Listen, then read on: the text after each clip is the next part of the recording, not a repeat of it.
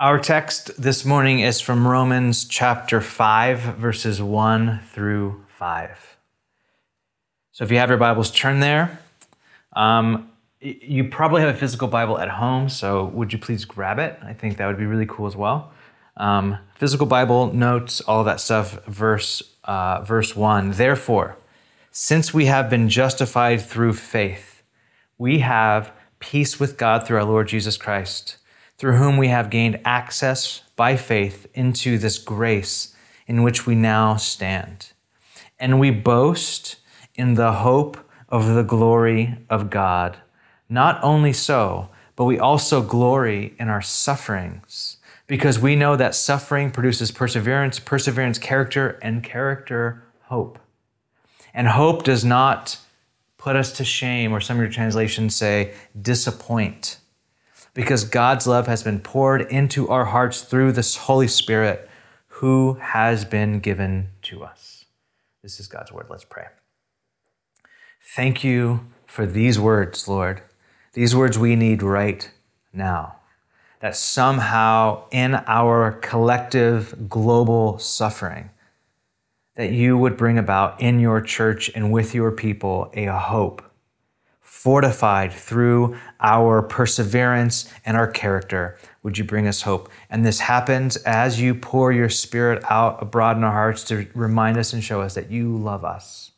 Do that now, all over the place, by the power of your spirit. Pour out your love. In Jesus' name, amen. Well, today I want to talk about hope and how, for the Christian, for hope to mature in a Christian, for hope to develop and a follower of Jesus, for hope to take root in our lives, Christian hope needs pressure. It needs trials. Hope needs suffering. You heard that right. For hope to take root and develop in your life, suffering is required. Different forms of suffering, when gone through correctly, it says, produce in us a perseverance. And perseverance produces in us character, and character will result in hope. And this hope that suffering creates in us is a kind of hope that does not disappoint. Now, how does this work? This last week, I took to Instagram and I asked uh, people um, how you've been renewing your hope during this time of quarantine. How, where do you find your hope? How are you renewing your hope? And I got a lot of answers, and it was really helpful for me to just to hear some feedback about how people are doing and how their hope is going. And one thing that stood out among all the different great answers that I was receiving, and the thing was this that stood out to me hope needs an object. People wrote in about things they're doing to garner hope, like serve or pray or write. Other people wrote in about things they're looking forward to for hope, the things they're hoping in, like when shelter lifts, the things they're hoping in. I was at dinner the other night at home, of course, and I was telling Ashley about this podcast idea that I have about asking a few friends to do meditations on hope. And Ashley asked uh, the, the question, she's like, What do you mean? hope in what? what? What, what? are you saying? What are you asking for? Like, are, are they hope, like what they're hoping in during shelter? Or what they are hoping in after? Or what, what do you mean by hope? And I thought that was a really fair and good question. See, when we talk about hope, hope always needs an object, something that hope latches onto, something it could fix itself on. Now, I, I, started to think what is the object, what's the main object of our culture's hope? What is our object, Christian or not Christian, what is the hope of our nation? What is the hope of our, uh, of our culture? Many of us, for a lot of us who are in this culture, the object of our hope is often happiness. If we were to really boil it down, we want to be happy. This is written in the founding documents of our country. The Declaration of Independence says life, liberty, and the pursuit of happiness. Now, what is happiness? Happiness is getting control of your life so that you keep your circumstances favorable. It's making for yourself a good life, doing the things you have to do, doing the things you must do in this life so that you could make your circumstances favorable.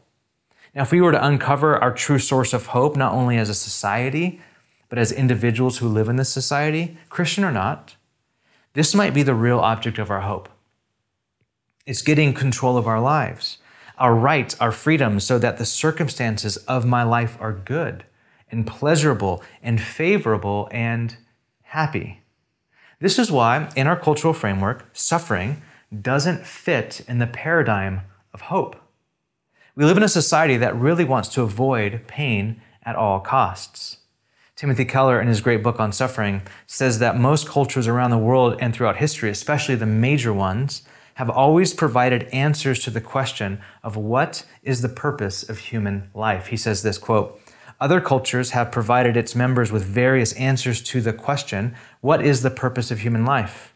Some cultures have said it is to live a good life and so to eventually escape the cycle of karma and reincarnation and be liberated into eternal bliss. Some have said it is enlightenment, the recognition of oneness of all things and the attainment of tranquility. Others have said it is to live a life of virtue, of nobility and honor, there are those who teach that ultimate purpose in life is to go to heaven to be with your loved ones and with God forever. The crucial commonality is this every one of those worldviews, suffering can, despite its painfulness, be an important means of actually achieving your purpose in life. It can play a pivotal role in propelling you toward all the most important goals. One could say that in each of of these other cultural grand narratives, what human life is all about, suffering can be an important chapter to uh, an important chapter or part of that story. And he goes on to say this. But modern Western culture is different. In the secular view, this material world is all there is. And so the meaning of life is to have the freedom to choose the life that makes you most happy or the pursuit of happiness. However, in that view of things, suffering can have no meaningful part. It is a complete interruption of your life story. It cannot be a meaningful part of the story. In this approach to life, suffering should be avoided at almost any cost or minimized to the greatest degree possible. End quote. For many of us in Western society, we have been taught, shaped, and indoctrinated by the idea that the highest purpose of life is individual happiness. It's comfort and personal freedom. And this is why suffering doesn't fit into our paradigm of hope. This is why I think that our hope has actually been hijacked. It's been hijacked by planning and optimism. Now, I spoke about optimism last Sunday. Let me talk about planning. Planning has replaced hope in our culture. We don't hope anymore, we plan. A friend of mine gave me a lecture by Eugene Peterson a couple weeks ago on hope. And he said in this lecture the difference between hoping and planning is planning is working out of our past and present and moving that into the future, trying to control the future or trying to anticipate it so you're ready for it. Now, there's nothing wrong with planning. We all have to plan. And all over the Bible, there's wisdom literature that, that, that it tells us that wise people plan well. But we can't confuse hope with planning. With planning, you know what that is. You know what you're planning for. You're moving your vision of the past and the present into the future. You're trying to anticipate it. You're trying to be ready for it. So you take your skills and your money and your knowledge and you base the future on that. That's not hope, that's planning. For example, I'm planning on going to Hawaii this summer, but it's probably not going to happen. And so if, my, if I confuse hope and planning, when that thing gets canceled, all my hope is gone.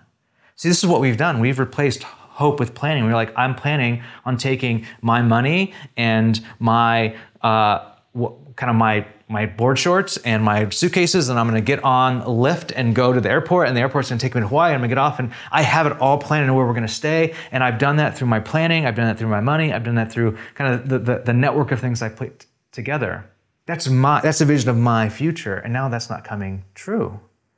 And so hope is something completely different. Theological hope is different in that it doesn't move your vision into the future it actually anticipates God's action for the future. Now, that might be a really lofty idea. How does that work? How does that mean, like, I'm not moving my vision, but it's actually God's action that anticipates the future? That's what hope is. What, how does that work out? Well, my daughter and I have a show that we're currently watching together. We're on season two right now, and it's taking a while to get through. It's called Daniel Tiger. And if you don't know, if you don't have kids, Daniel Tiger is a character from Mr. Rogers that got his own animated spin-off that might be as good as the original, just saying. Anyway, at the end of every episode, Daniel Tiger sits down like Mr. Rogers used to do. And he takes off his little animated shoes in the entryway and he sings the song that Mr. Rogers sang at the end of his show. But it's a little bit different than the original. It's such a good feeling if you know that song. It's such a good feeling to play with family and friends. It's such a good feeling when they lend you a hand. And it's, it's a little bit different than Mr. Rogers, but the ending is exactly the same. It's such a good feeling, a very good feeling, a feeling you know that I'll be back when the day is new.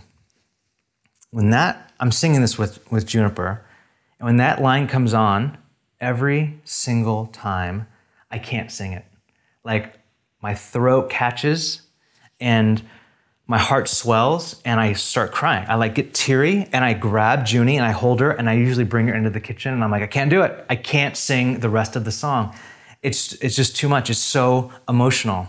The song goes like this I'll be back when the day is new and I'll have more ideas for you and you'll have things you want to talk about and I will too. Now, I can't, the reason why I can't sing that without crying, and I'm so thankful that I can sing it right now without crying, because this morning, when I was reading over this, I was weeping while I was reading this. Is because that moment at the end of Daniel Tiger is so full of hope. The end of Mr. Rogers, it was so full of hope. Mr. Rogers is ending his show by saying, I will see you when the day is new. Not just tomorrow, but ultimately when the day is new, I will see you. And it's full of so much hope that my chest feels like it's going to explode. So I think of Daniel Tiger as being a loving creation of Mr. Rogers, who's really ultimately singing that to us. That Mr. Rogers, though he's dead, he will be back when the day is new. But I actually see through him and see Christ, and how it's really Jesus singing that he'll be back when the day is renewed. And how I'll have things that I want to talk about with him, and he'll have things that he wants to talk about with me. And this is the Christian hope.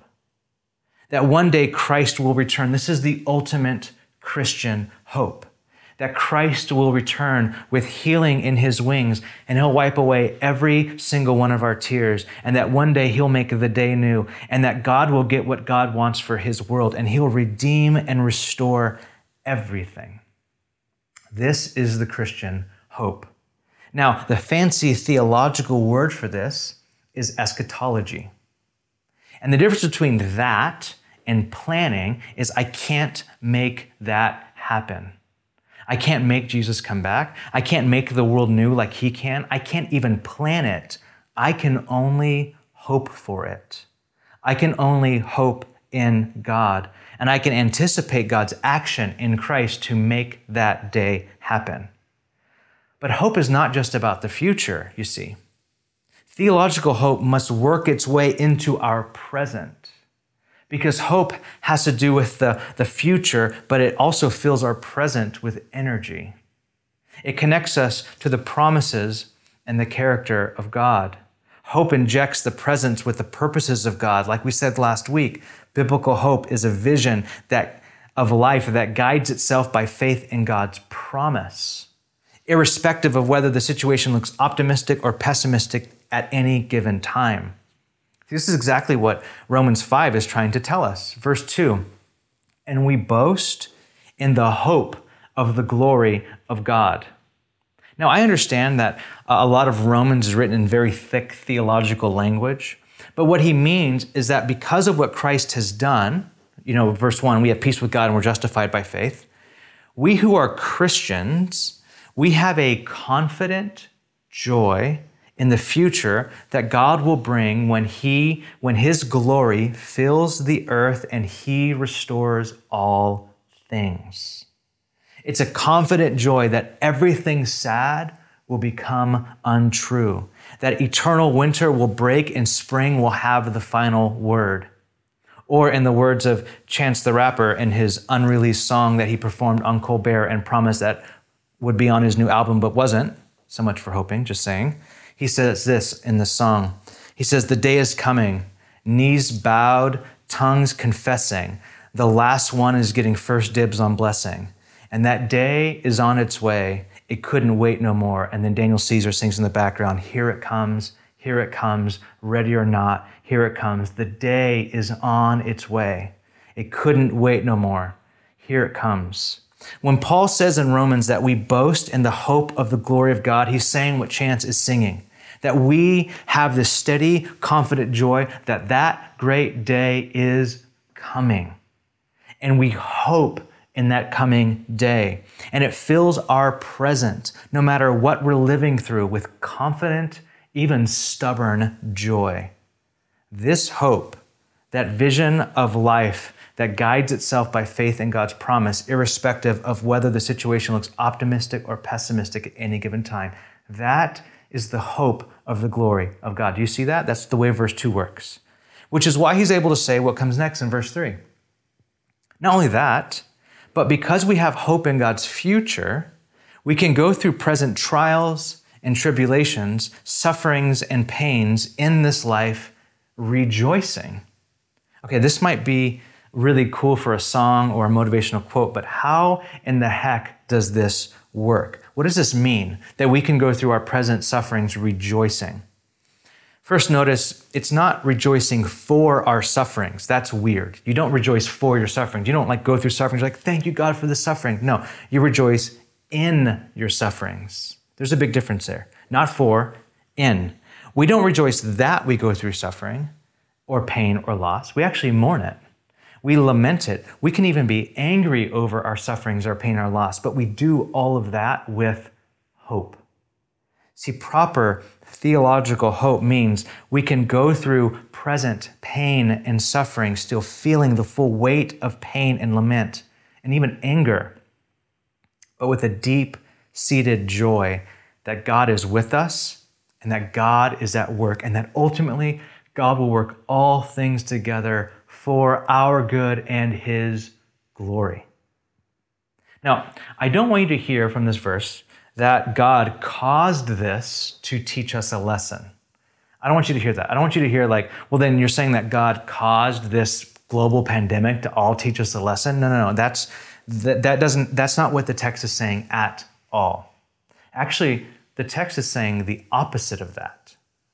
The word for suffering in verse 3, also translated affliction or tribulation, this word is denoting the pressures and the troubles that are the result of this present evil age, which means they are the result of being in the world that is still broken and disintegrated. So when trouble happens, it actually is a clash of two kingdoms. It's the clash of God's kingdom and this in this age that we're living in. It actually shows the already not yetness of the kingdom of God. It actually shows that we still live in a world that's fallen and broken and Christ has not fully redeemed the world yet.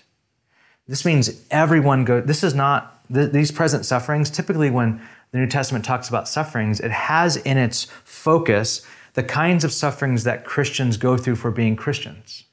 But that's not here in Romans. Romans is the kind of suffering that every human goes through, that we all go through just by being human, Christian or not. So basically, what we're all going through right now. There is a common suffering with this global pandemic. But there is a sense in which, for followers of Jesus, this common suffering can garner in us a greater hope, a more fixed hope. How does that happen? Paul says that suffering produces perseverance. That is, when we undergo troubles or tribulations, they have a way of strengthening, strengthening us, giving us perspective, and making us tough. And perseverance produces in us character. That is, after one endures many of life's difficulties, a strength of character develops that was not present previously. And then character produces in us a hope. So, how does this work? Well, here's a um, here's an illustration uh, that I don't know if it lands or not, but hopefully it makes sense to you. Um, for me, writing sermons is actually really hard. Preaching sermons is not my favorite thing to do. Writing them is even less my favorite thing to do. I love praying and studying for sermons, but writing them is really hard. It takes about, for me, it takes about 15 to 20 hours to write a single sermon every week. And for me, for the first several years of doing this over and over again in our church, I became hopeless at times. When I got hopeless, I felt doomed. I felt like I was trying to write something that wasn't coming. I was trying to put to, to paper something that God was stirring, but it wasn't happening. And so I would start to almost shrink physically. I would hope that my sermon was done on Thursday or Friday, but it wasn't done honestly until Sunday morning at like 8:30 a.m. And this was years of doing this. I would write my sermon on Sundays. And the cycle, as it repeated itself week after week and year after year, wore on me to where I started telling myself a story that I can't do this anymore. So the pressure of sermon writing was like getting to me. And so I met with my coach that I was working with at the time. And he sat me down and he had a, this whiteboard. And he said, I want you to write everything that you're telling yourself as you approach sermon writing every single week. What do you tell yourself at the beginning? What do you tell yourself at the end, final hour? What do you tell yourself? Fill it in. Of course, I'm like, I'm not good at this. I, it takes too long for me to write a sermon. I don't like this. It's not fun. I mean, I would write down all the things I was telling myself. And they said, okay, I want to ask you a series of questions, and I want you to be honest. Have you ever not had a sermon on Sunday? I said, no. I've had one every single time. Okay. Have you ever felt like God has left you and wasn't there using your bumbling words? Like, no. Every single time I feel like God has shown up. He said, So then why do you keep telling yourself those stories? Wouldn't it be more true to say that God has never left you? Wouldn't it be more true to say that God always gives you something to say? And even when you don't say it the exact way you wanted to say it, God somehow uses it anyway. Wouldn't that be more true to say? And from that moment on, I had hope. I had a real hope, a hope in God's promise that in God's character and the reality of God's work and and through my half-baked sermons, even when they don't come together, even in the final hour when they don't feel like they're hitting all the right notes. And I have hope. Like I actually approach them going, I know God will show up. I know God will do this. And I have this hope in God. And this is the way hope works through a ton of pressure and years of building up perseverance and some character along the way, it has turned for me into hope. But here's the thing what my coach taught me, and what I want to teach you right now, is that you have to choose to rejoice in hope when you go through sufferings, when you go through pressure, when you go through whatever it is. Even though the illustration was kind of silly, whatever. You have to choose it. There is a sense in which I had to choose to see it that way. Thomas Merton once said that suffering merely accepted does nothing for our souls except perhaps to harden them. He says if we just accept suffering and say, well, that's just the way life is, life is hard, we think and we have heard that that sort of view of things will harden our skin and make us tough, but it would actually just harden our souls and make us indifferent. Suffering, merely accepted, can dehumanize us. It can turn us into animals. Merton says that it's not mere endurance or self denial that makes suffering and pain good for us in the way God wants it to be good for us, but it's actually the testing that suffering produces, which brings with it the opportunity for us to turn to God. It's the invitation to turn to God in the midst of suffering to see how He's building in us perseverance, character, and hope. It's actually inviting God into it, saying, God, show me how, what are you, how are you working? How am I choosing to rejoice right now in the midst of it? Because I know you're going to do something through it, even though you didn't cause it to happen. But here's the question What if we find right now that we are disappointed? That we are disappointed with life, they were disappointed, maybe even with God. Verse 5 says that this hope does not disappoint. But what if it does? What if you're finding I did hope in something and I'm disappointed? Right now, I'm disappointed. I had hoped in something. I thought I was hoping in the Lord. I was hoping in God for something, but I'm disappointed. The verse says this hope does not disappoint. What do I do with that? The simple answer is maybe you've hoped wrongly and I don't mean to be insensitive there. I, I want I want you to to honestly consider that. I want to say this with most the, the most in the most gentle way I can. Maybe you've hoped wrongly. you may have hoped in something that God wants to disillusion in you. Disillusion is a freeing or being freed from an illusion. And it's a horrible feeling at first when you're disillusioned. But what if that's some of what our suffering is about? About God meeting us in our suffering and working with our suffering to show up in our life to say, Your hope is in the wrong place, and I want to put it in the right place. And I can use your suffering to purify and to clarify. And you can let go of the illusion now. You can let go of the illusion now.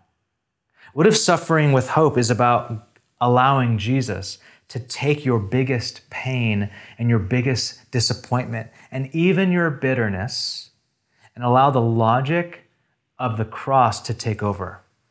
Suffering and then glory. What if that's what God is, is doing right now? Through our pain, in our suffering, that what He's doing in some of us, He's building in us character right now. He's doing that through us persevering through this, staying close to Him. But what if some other people who feel disappointed and even disillusioned right now, God is saying, You can let the illusion go now. That is not what I wanted your hope in. Those are plans, those aren't hopes. Or even some of our hopes, that's hope, but that hope is not what I want your hope in. And maybe what, what, a, what, a, what a grace what a gift from God that He would take our hopes and say, No, no, not there. I want you to place your hope here. I want you to place your hope firmly on the fact that the day will be new, that there is going to be a renewal of that day, and I want you to hope for that day. I want you to look to that day with so much joy that you can go through anything in this life and you can rejoice in the midst of it. Yeah, we'll have lament, and there's pain, and there's anguish and even toil in it, but we can go through all of that with a sense of joy. All of that with a sense of God is at work and He's working in this all. Let's pray. Lord, I pray right now for, for those that are that it's just really hard to hear this last part. That our hope is in something that um, that's disappointing us and that disappointment is actually disillusionment. And you're just wanting us to say, No, not here, son, daughter, not here, here. I pray as you're doing that, the same the, the verse 5 would still be active right now. That you would, by your spirit, pour the love of the Father abroad in our hearts. That th- even though we're going through pain, the, the, the healing balm of your, your present active love would be there as well that by the power of your Spirit, you would pour out the love of the Father in our hearts right now. I pray our hearts are strangely warmed. I pray that we would sense your nearness. I pray that through our suffering right now, there'd be a clarity that could not happen in any other way. And that you would build and garner hope, a defiant, strong, stubborn, hope in Christ. In Jesus' name.